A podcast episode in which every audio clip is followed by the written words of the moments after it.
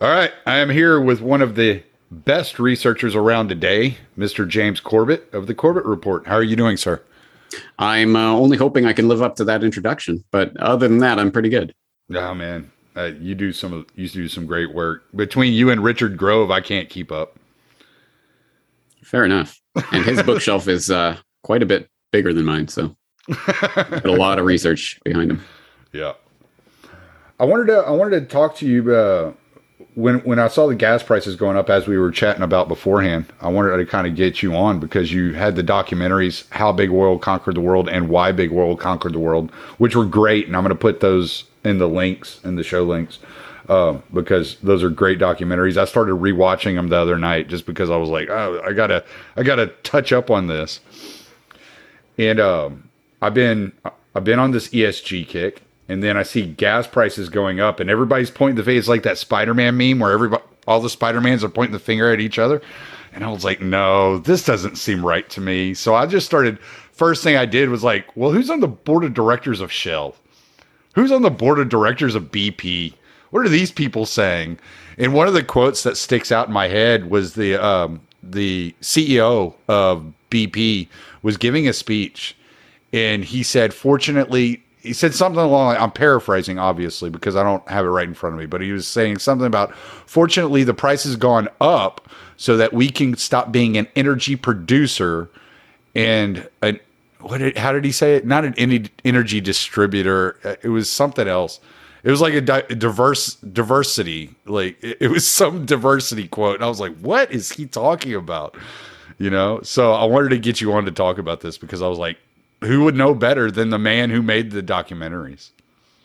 Yeah, it's uh, quite a crazy situation we're living through right now, and in some ways, perfectly predictable. Uh, I think this is part of the crisis that is leading towards the creation of the new economy that I was talking about in Why Big Oil. So people might remember in my How Big Oil Con- Conquered the World documentary, it sort of ends with that question of, well, okay, but here we are in the 21st century, and it looks like the all the same like literal Rockefeller and Rothschilds and all these people who were the kings of the the oil industry as it developed and was monopolized are now into this uh, divestment and uh, trying to get get rid of all their oil holdings and are now all on board with the green agenda. What's going on? So, why Big Oil Conquered the World tries to pick up this story and explain how this connects and what what the bigger game is going on here. And I think it's it's it's essentially if you want it boiled down to a couple sentences we are being prepared for the neo-feudal society where of course energy has always been one of the defining uh, constraints on human development and no different today. So what better way to constrain the human population than to literally say okay we can't we can't use this this type of dirty bad energy anymore. We can only use this wind turbine energy that produces one one millionth of what we actually need. So we're going to have to tighten our belt a little bit. But how do you structure restructure the entire global economy that has been structured around the the energy systems that we've been using um, not without crisis? And so we're going to see crisis after crisis whether that be COVID scamdemic crisis or whether that be war crisis or and ultimately it will be an economic crisis. And the answer to it has already been provided to us and already laid out in documents and white papers and what have you. We are moving to this post carbon economy that's going to look like this. And ultimately, I think the real, real game plan here is in line with what the Technocracy Inc. people were proposing back in the 1930s, which is an economy that is structured around energy credits that are allocated to you as a type of stipend, a universal basic income, as it were, on a monthly basis or whatever they decide, you will get a certain amount of energy credits that you can then spend into the economy and you will buy things for those energy credits. And once you're out, you're out. And too bad for you. Um, that is the ultimate vision, I think, of the people who want to literally control the population in every sense of that word, not just in terms of numbers, but in terms of what that population is able to do and this is how this is the this is how we get there essentially and programmable cbdc is perfect for that agenda That's 1000%. Every piece of this lines up in such a way that it's almost it's almost a marvel to behold if it wasn't so horrifying. But absolutely, digital ID will tie into central bank digital currencies, will tie into your energy allotment credits, UBI, whatever they want to call it, will tie into essentially a social credit score which uh, will be uh, compiled on you. And we've already seen how this starts, what this will look like in not in some you know backwards commie China situation, but in in Canada, one of the leading democracies yes. of the Western world. It's like, oh, you you donated money to the wrong political protest movement. We're turning you off. And that was what that looks like in 2022. By the time we get to the end of this, once we get to the 2030 or whatever it is, it will be so much easier. There won't be a freedom convoy to worry about because the self-driving trucks will simply be turned off um, at the central control switch. That is the world that we're moving into right now.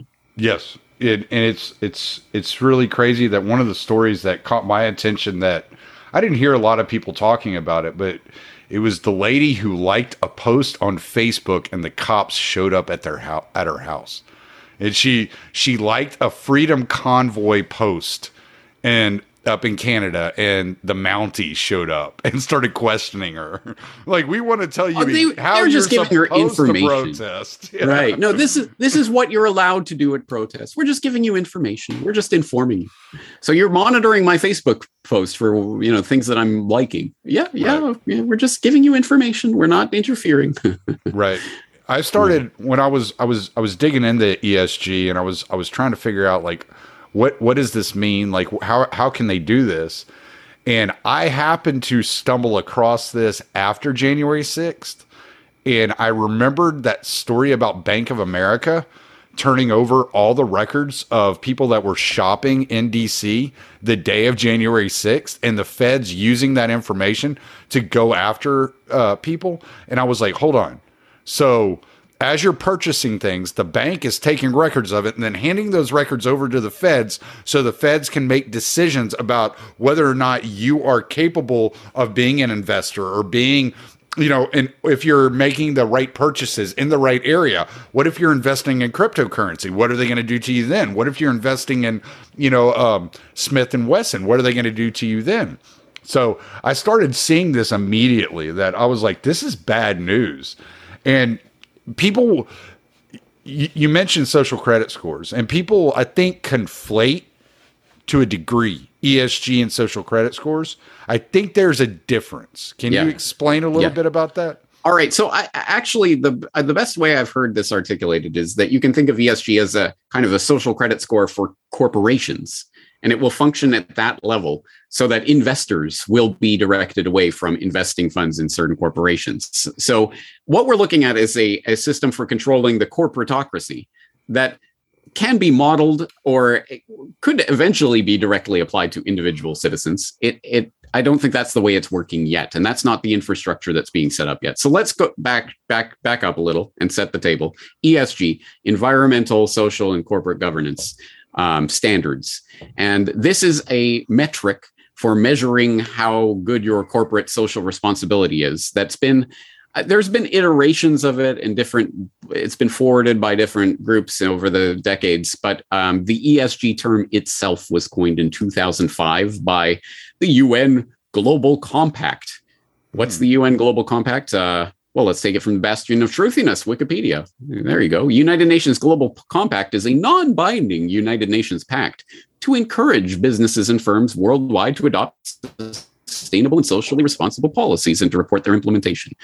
Uh, blah, blah, blah. Areas of human rights, labor, environment, anti corruption, da, da, da. Part of the uh, cities, the Global Compact through the cities program, blah, blah, blah. Anyway, in 2005, they had a report called the Who Cares Wins Conference um, and that report was, at least as far as I can tell, where this term ESG was coined and first um, forwarded.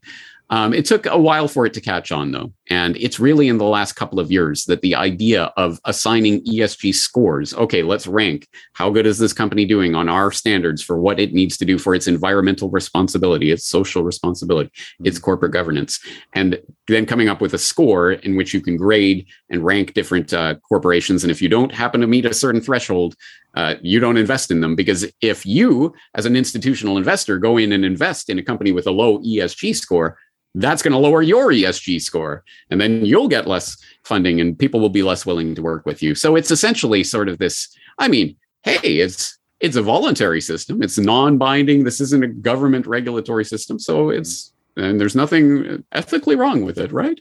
Mm-hmm. Um, but obviously, it's the way that this is being set up. And you know, you know me. I'm a crazy conspiracy theorist. So I might look at, you know, literal conspiracies, not closed secret conspiracies, open conspiracies that have taken place that have led us along this road. One example that is in the forefront of everyone's mind right now the World Economic Forum, which mm-hmm. started as the European Management Forum in the early 1970s, specifically around Klaus Schwab and his revolutionary idea for stakeholder capitalism, transforming our understanding of capitalism and how it should function, where corporations should not be beholden to their shareholders they should they have a responsibility to their stakeholders, not just the people who literally hold shares in the corporation, but people who are affected by their business, people who live in the area that the business operates, people, whatever, whatever way you can say, I have a stake in what this corporation does.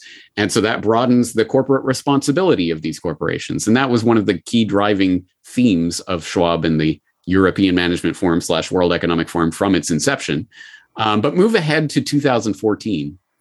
And there's this fascinating piece from NPR of all places that I, I, again it's it's an open conspiracy there's nothing hidden about it but you can go and read their piece from 2014 world's richest people meet muse on how to spread the wealth and it's literally illustrated this article is illustrated with a photo of lynn forester de rothschild uh, prince charles and uh, the uh, christine lagarde uh, then uh, of the imf um, at this conference that they were holding back in 2014 on inclusive capitalism. So they held this conference in London, and there were about 250 people at this event.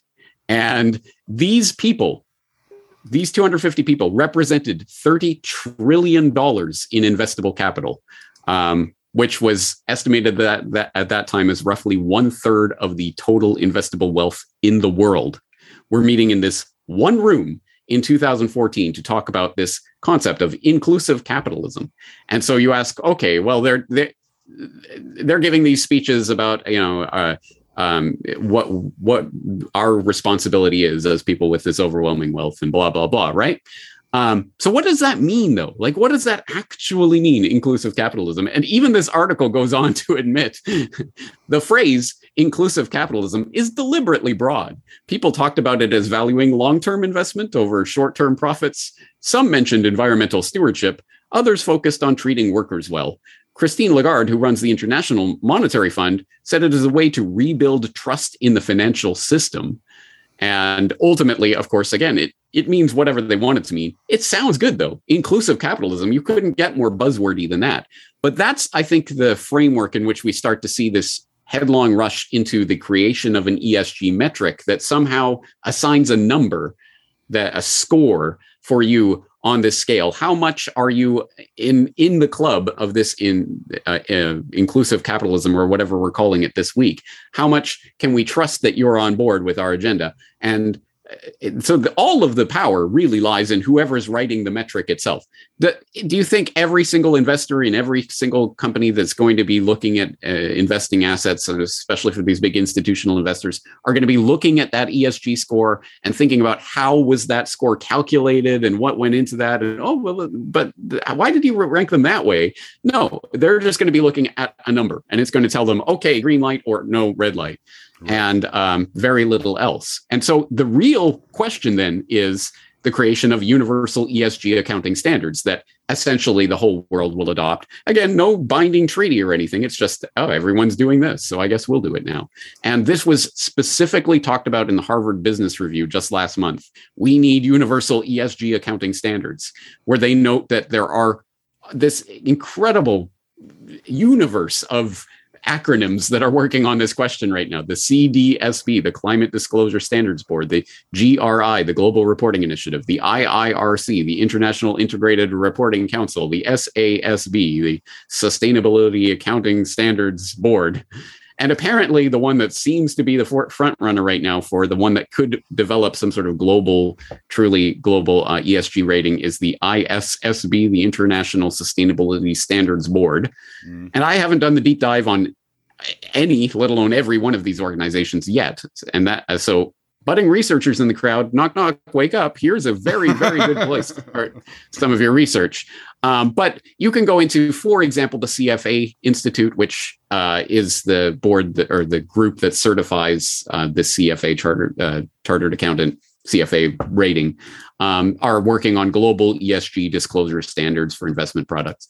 Oh, guess who else is working on a W uh, uh on an ESG standard, the WEF, the World Economic Forum. Their IBC International Business Council has uh, created a measuring stakeholder capitalism WEF IBC common metrics document, which uh, furthers their measuring stakeholder capitalism document from September 2020, which is trying to form this sort of overall picture, not just ESG, but incorporating ESG as well as corporations' adherence to the SDGs, the Sustainable Development Goals, and again, coming up with numbers. So you can see something of a war developing between different bodies that want to control the standard so that they can say, if you do this, you get a good mark. If you do this, you get a bad mark.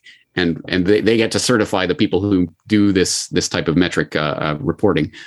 Uh, at any rate, it's a let's go back to George Carlin it's the big club and you ain't in it. And right. that's what this is about. They are going to set some sort of global standards for uh, corporate behavior. And the creepiest aspect of this that I've seen in recent weeks that really solidified in my mind oh this this is exactly what this is about was this long interview in politico uh, with fiona hill talking about russia mm. and ukraine and what's happening there and towards the very end they were talking about this the response to this needs to be bigger than nato. Bigger than nato? Well not militarily bigger than nato but in terms of corporations. Corporations have a responsibility to not be dealing with russia right now and and so the interviewer was saying well how do you do that? I mean some companies might decide not to. And she brought it back to esg this has to be part of ESG. It, we have to downgrade people who are going to be working with rogue regimes like Russia or something along those lines. Again, this entire global standard is evolving completely out of the realm of any sort of governmental situation. And this is not something that's going to be gavelled down by law, but it's just going to be the standard that the 250 people or so that control one third of the world's investable assets are going to decide, okay, we'll use this. And now we get to literally dictate what way the world goes a prime example of that, the 2021 shareholder letter from Larry Fink of BlackRock was all about ESG mm-hmm. and how this is the way forward and we have to be on board with this and blah blah blah. Of course, BlackRock, one of the one of the handful of institutional investors that controls however many billions of uh, dollars, trillions of dollars. I, I, can't remember what it is, 10 trillion or whatever it is, in and of itself. Yeah. Um, these are the these are the places at which the rubber meets the road in terms of the formation of this overall system. So I think of it as a corporate social credit system that, again, can be used as a model for what will ultimately be um, imposed on citizens somewhere down the road. Yeah, I think uh, the way Klaus Schwab had described it is he he said it was it was to go after the investors, right? And so it, you would be able to, if they are doing business with the wrong corporation, the bad corporations, the bad investment strategies, then you would cut off their ability to get loans. So his his idea was the investors have the carrot that that makes the corporations act. And so you hear this kind of trope going around right now, go woke, get woke, go broke. And I'm like, no, that's not that's not the way it's happening. That's I, I, I, I'm so convinced that that was a psyop planted into public discourse that I'm like, nope. As soon as I hear "get woke, go broke," I'm like, you got to watch what this company's doing because they're yeah, exactly. they're just distracting you now. Yeah, and, because again, that's based on the old thinking of shareholder capitalism, where right. the shareholders would actually be concerned about the bottom line profit of a corporation. But that's not what this is about. Right. the people who are investing in these multinational corporations are not necessarily concerned about the bottom line. They already controlled one third of the investable assets on the planet Earth. They want to use that power to direct those corporations along a certain path. Yes, and they're using a term. I, I, I heard. I think I heard Trudeau use it the first time I ever heard it during the uh, Freedom Convoy. It's reputational risk. McDonald's pulled out of Russia because of a reputational risk. And you're right. starting to hear this a lot. And it's like, oh, I see where this is going. I see what you people are doing. You're if the investors lead the corporations, the corporations have the carrot that lead the the public, right? Because yeah, exactly because they are the ones who are ex experts at propaganda. Yes, and unfortunately, the public has already demonstrated in spades over the course of the past century, let alone the past decades, that yeah, I'm sure they can complain and they might not like it, but they will go along as the corporations start to change because doing otherwise would require genuine work. And you would have to, I don't know, shop at your local mom and pop store and buy off brand stuff. And uh, no, I want to go to Walmart and buy whatever, you know, Nike and whatever else it is. And yeah. that that is the road towards corporate serfdom, essentially. Well, and and I know I know Glenn Beck has been focused on on the Great Reset a lot here the last year, and he wrote that book. I read it; it was a decent book. It's it's actually pretty good for people that don't that aren't like versed on it, haven't been researching it, haven't been reading it. It's very good. I have not read it, but I should. It's it's good. It's it's not a bad book. It's very good for normies to get introduced to these ideas.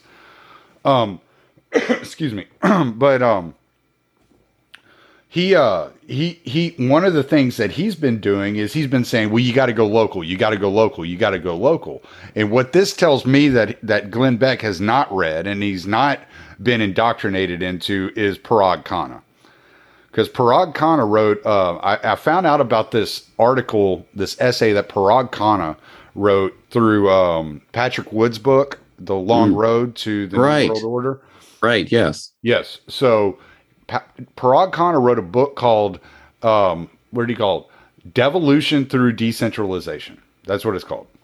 And it's on his website. I've read it several times. Any anytime I, I meet somebody or that says they're going to run for office, I like I send it to them. I'm like, here, you got to read this because what they're talking about is like let the people have their social structures locally. Let them if they want to decentralize, if they want to pull away from kind of the woke social justice kind of idea, let them pull back because we don't need to control the society if we control the corporations. If we control the companies and the politicians in their local regions, that they can have whatever culture they want. So this is far beyond anything that you and I have had time to think about. These people are billionaires. They can pay people to think about every scenario that you and I could think of to fight back.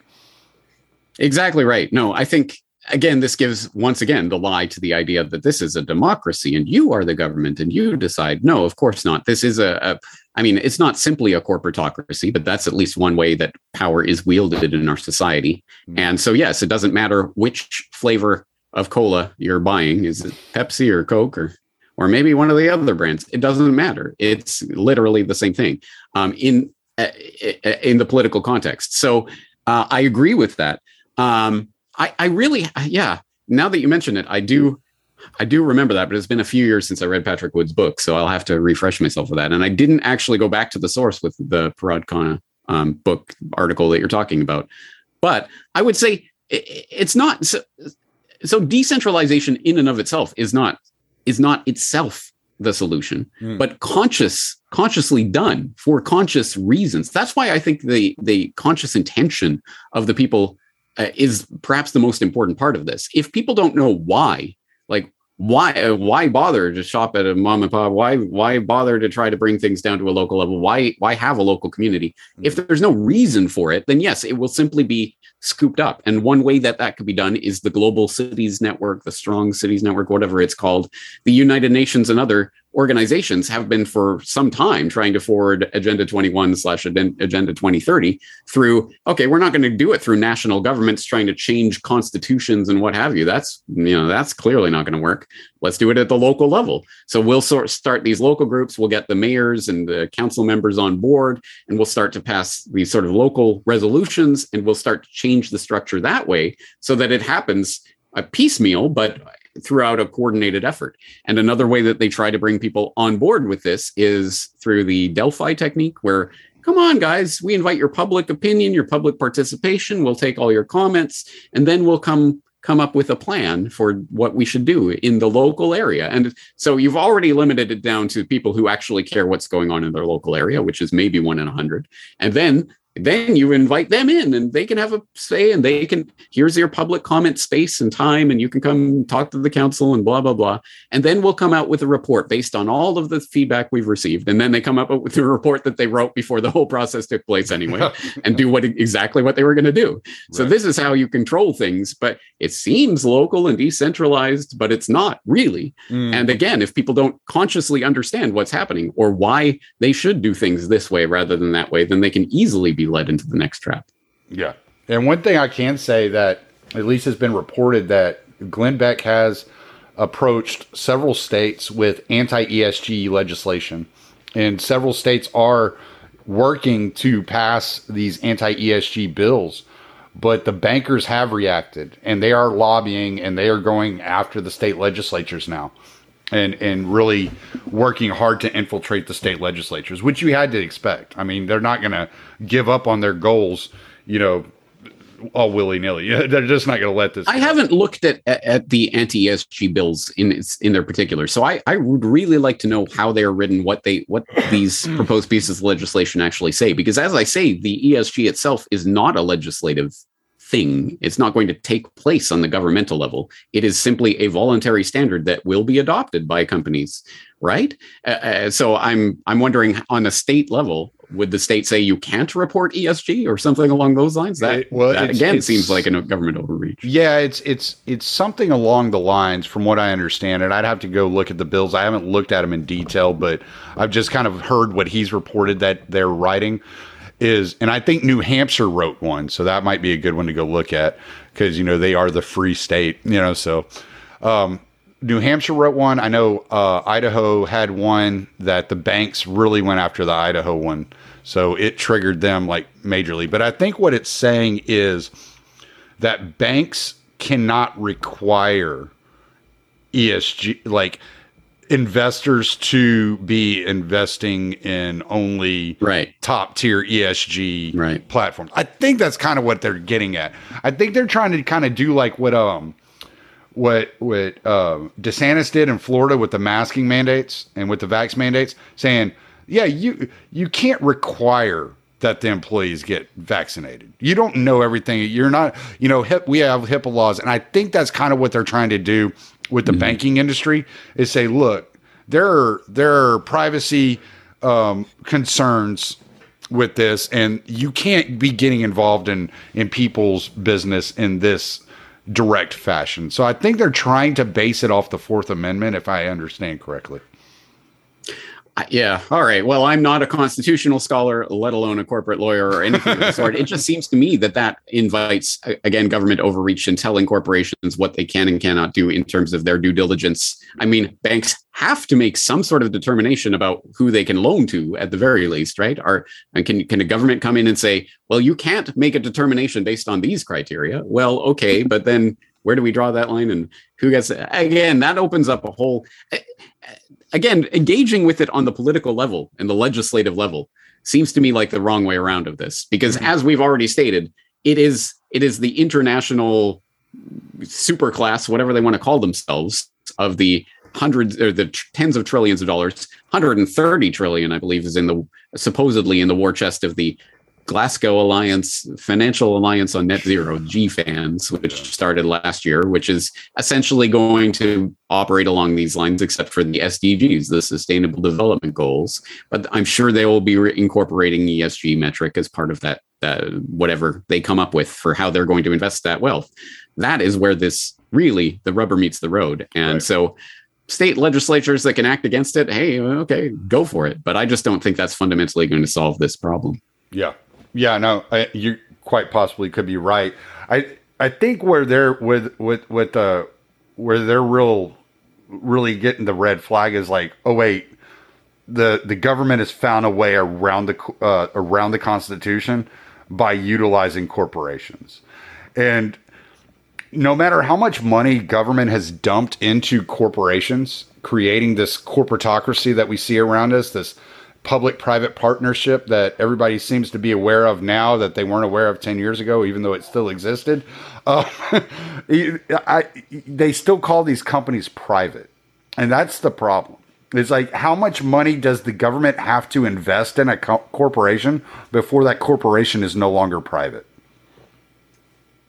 Yeah, that's, I mean, that is the determination that, again, I think it speaks to our lack of ability to understand the system that has been erected around us, which mm-hmm. we have been taught to believe is a democratic constitutional republic based on these principles and blah blah blah whatever indoctrination you get in whatever particular patch of the earth you were born into right. um, whereas in reality it's, it's it doesn't function that way and um, I, again this is this this is the sort of self-evident reality that people on the ground in the flyover states and whatever understand and have understood their whole lives that yes, you're voting for Pepsi or Coke mm-hmm. and take your pick and they're both going to screw you. It's just in what, what manner are they going to screw you? Right. Um, so I think this is a recognition of that reality that ultimately, yeah, government slash establishment, corporate, multi-global complex, it, it, it is the same thing, but you're exactly right.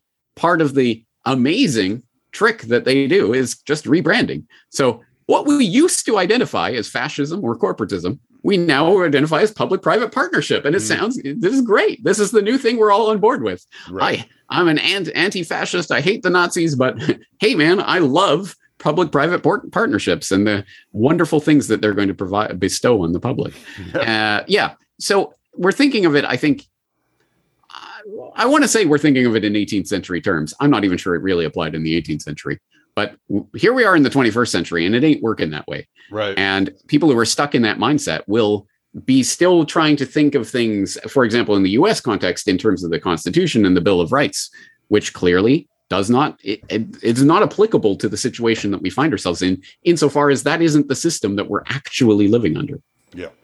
All right. Well, I want to spend the last bit of time here talking about, about, about the oil industry because, like I said, there was that, it, it just, it listening to conservatives and Biden and then the the oil oil industry, it was like that Spider-Man meme where it's just three Spider-Mans pointing at each other. Like it's like, yeah, I think y'all are all responsible, like, you know, for this. Um, so we've seen um we've seen a lot of a lot of stress on on the oil industry here recently. Um, and it did not start with Russia, but it was exacerbated with um, the Russian invasion of Ukraine due to the amount of oil and gas that Europe gets from Russia. And so, cutting off those supplies, Russia then, uh, the U.S. sanctions Russia, says, okay, uh, we're going to sanction your oil market. And then the conservative point of view is, well, Biden has canceled all these uh, leases on public land, which is true. He has due to ESG metrics. Okay, we get that. But there is the idea that the oil companies aren't speaking out, right? The oil companies are staying quiet. Why are they so quiet? Why aren't they saying anything? And if you watch why big oil conquered the world, you learn that the whole climate disaster religion started with big oil. And I think that's very hard for people to wrap their heads around. That that is the fundamental layer of this particular part of the psyop. And I know, I know that people have a difficult time with it. I I had a difficult time with it. I I actually thinking back to my journey down the rabbit hole into starting the Corbett report, I think the last bit of normie land that I was hanging on to was the climate disaster. I'm like, well, yeah, I know 9/11 and I know all this crazy stuff that I wouldn't have believed even a few months ago, but surely not that. No, they can't be lying about that. And unfortunately, having to take a look at it and, and come to my own conclusion, oh, okay, they are definitely misleading us about that. So, who are the they? Uh, and again, once you start to look at specifically some of the connections of the organizations that have emerged around what is touted to be the hundred trillion dollar um, transformation of the economy into the new energy economy. At least that's the way they're they themselves are framing it.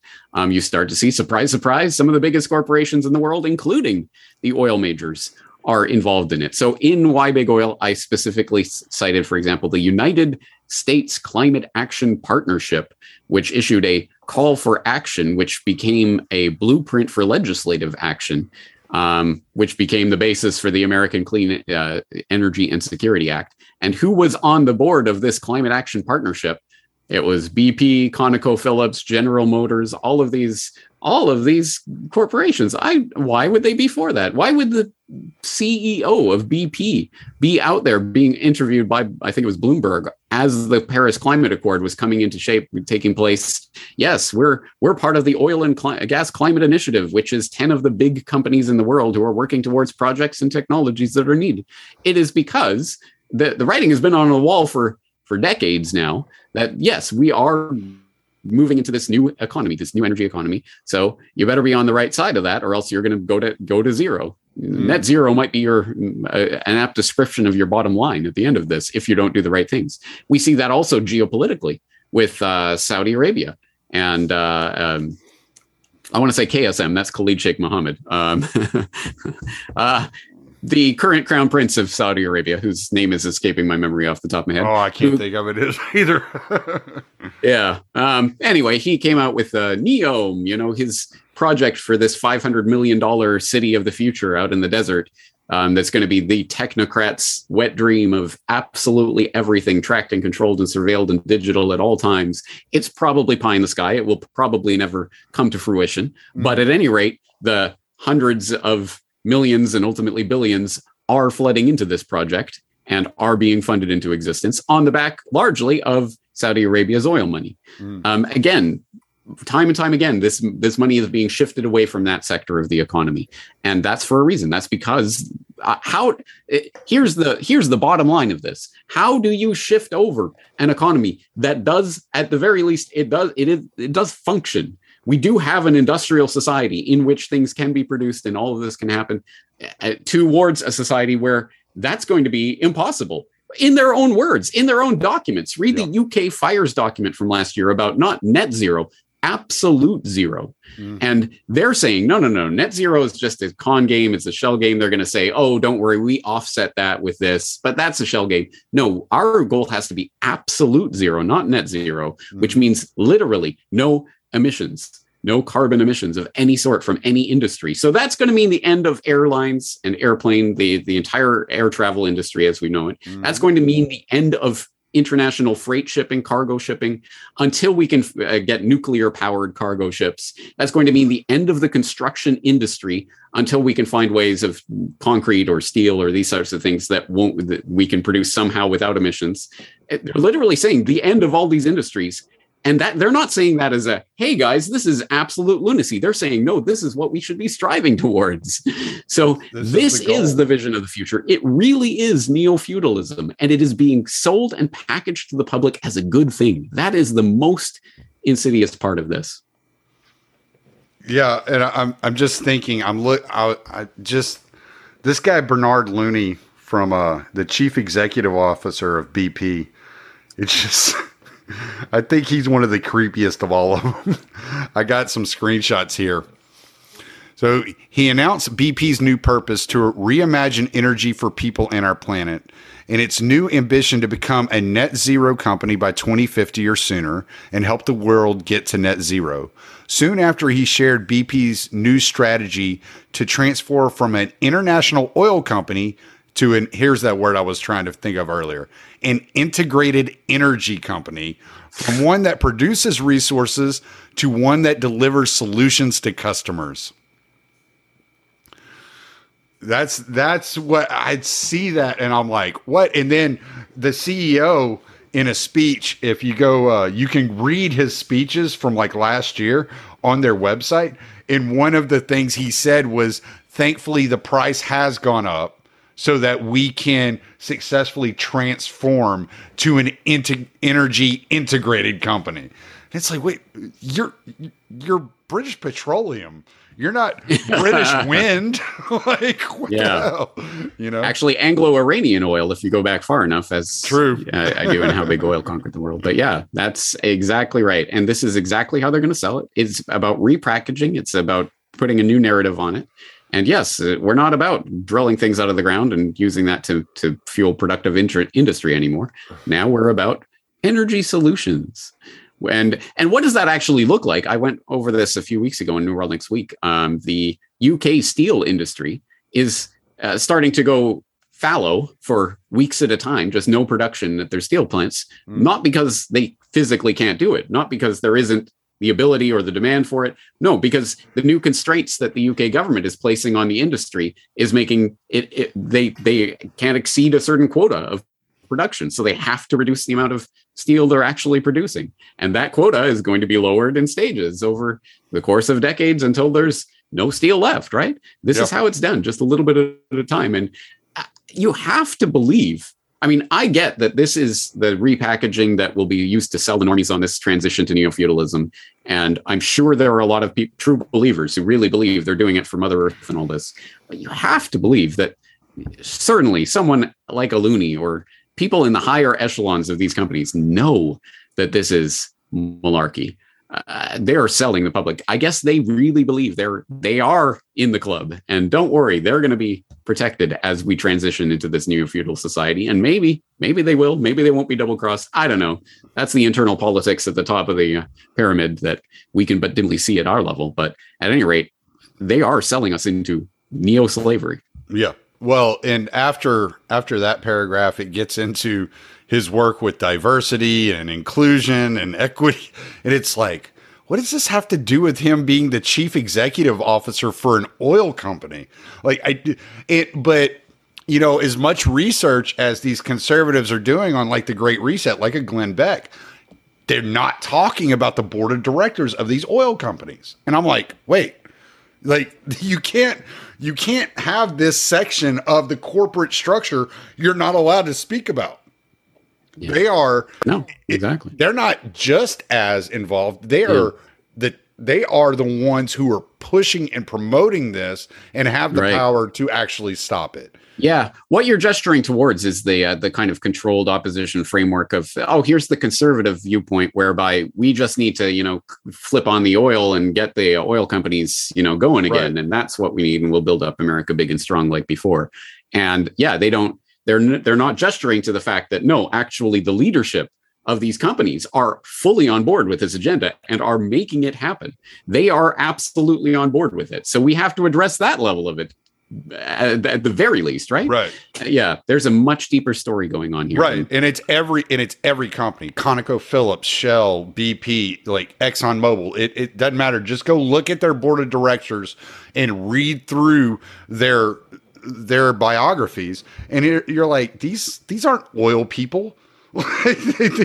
they're, they're not. They they don't care about the oil industry. They don't care about you getting energy. They don't care about you taking care of yourself or or the resources that are needed to sustain life that has been completely based off of oil and and and everything has i mean you point this out in your documentaries how everything has has petroleum product involved in it nowadays whether it's plastic or you know um, pharmaceuticals. It's all in you know uh, controlled by the petroleum industry and they're going to cut all of that out.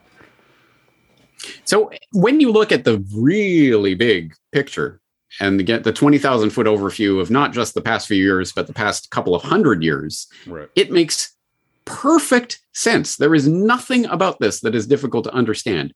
Okay, this is the energy source that will clearly guide us into this industrial revolution and beyond. Mm-hmm. So let's monopolize control of that energy source. And now you have essentially control of human society. More or less. It's not direct control and you can't tell people what to do. But if you control more or less control the energy supply of the earth, that's enormous mm. capital that can be wielded in for specific agendas. So of course, that's exactly, for example, what the Rockefeller family did. Took that incredible wealth and then transformed it into political capital and societal control capital in various different ways. And now, what do you do? Well, okay, we've got all this control over these various different things. Let's put them all together and then then since we have the monopoly control or near monopoly control over this resource we can just take that resource out of the equation and collapse it down to this beautiful completely controlled little ball. And that from that perspective it makes sense. If you want to control literally control the world. I mean i know that that's it sounds ridiculous. It sounds like a cartoon. But if you literally wanted to do that and you were starting in say the mid 19th century that is exactly what you would do. And hey look, that's exactly what's happened. Yeah. So I guess again, it always comes back down to okay, that's the big overview of a couple of hundred years of history that I didn't personally partake in in any way, shape, or form, other than being born into a system that existed before I got here. Right. What do I do about that? Yeah. And uh, you know that's that's really the question. And if you're looking for a simple answer to that, I'm I'm afraid I'm going to have to direct you to someone who will provide you a simple answer and probably not a correct one. Um, but I, I again, I cannot think of a way from within this system to to change the system in a way that's going to no okay we're going to we're going to convince those 250 people with one third of the world's investable wealth to not go down this path. And they're not going to create these structures and these international bodies that interact with banks and institutional investors that again, I have absolutely no control over. No, no, we're going to convince them to do that. I don't, I don't see how. The only thing that we have is our power our labor, our time, our attention, our energy. That is the only thing that I have direct control over.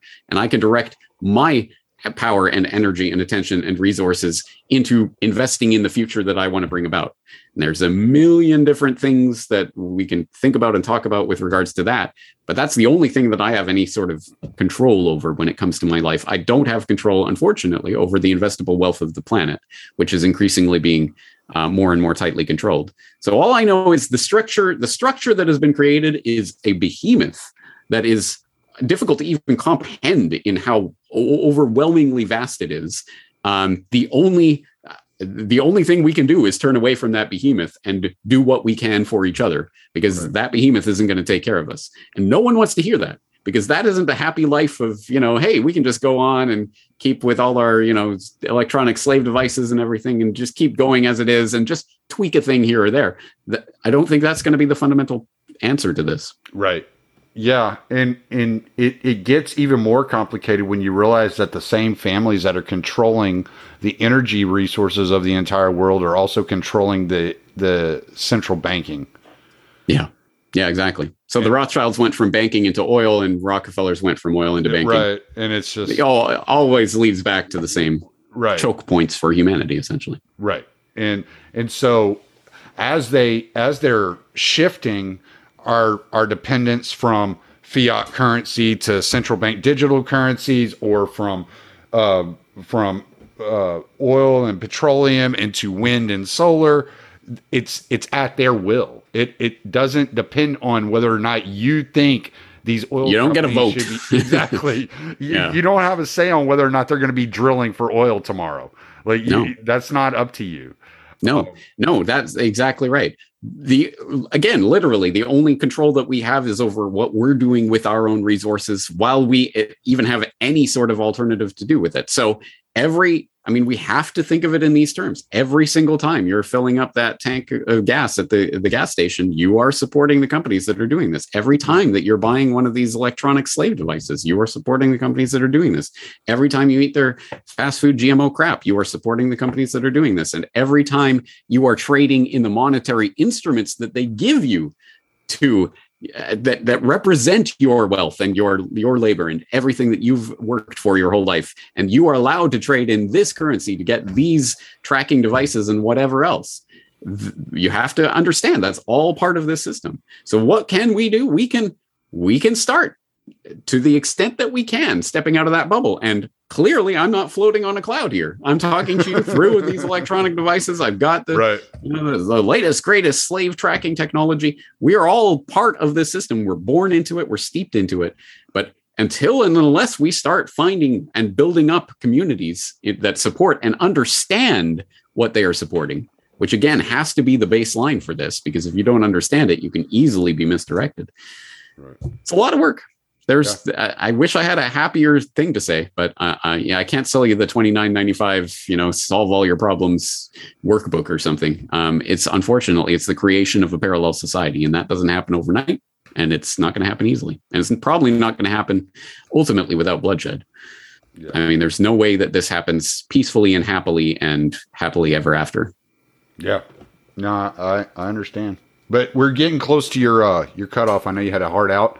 Uh, I want I want you to plug everything that that you're doing right now, and uh, like I said, I'll put all this in the show show notes so people can find it. All right. Well, uh, people should go to corbettreport.com, C O R B E T T report.com. That's where all my work is located. And for the purposes of today's conversation, you can type ESG into my search bar to see some of the things that I've talked about with regard to that in the past. And you'll probably want to go to corbettreport.com slash big oil if you haven't watched my How and Why Big Oil Conquered the World documentaries. Again, everything available for free, free viewing, free reading. Make use of it as a resource, post it everywhere, anywhere you want. That's what it's for. I hope it's uh, I hope it's of value to people out there. Yeah. Okay. Well, I really appreciate your time, man, and I want to do this again. Uh, I always appreciate your work. I try to keep up as much as I can. It's not easy, but I do we we ha- could probably have a hundred follow up conversations just to this conversation alone. So we could. Look forward to talking to you again. All right, Bubba. All right. One. Take care. If you're gonna play pick and choose, well, it's a game that was made for you to lose. It doesn't really matter how many times, it's the same old worn out story, same old line.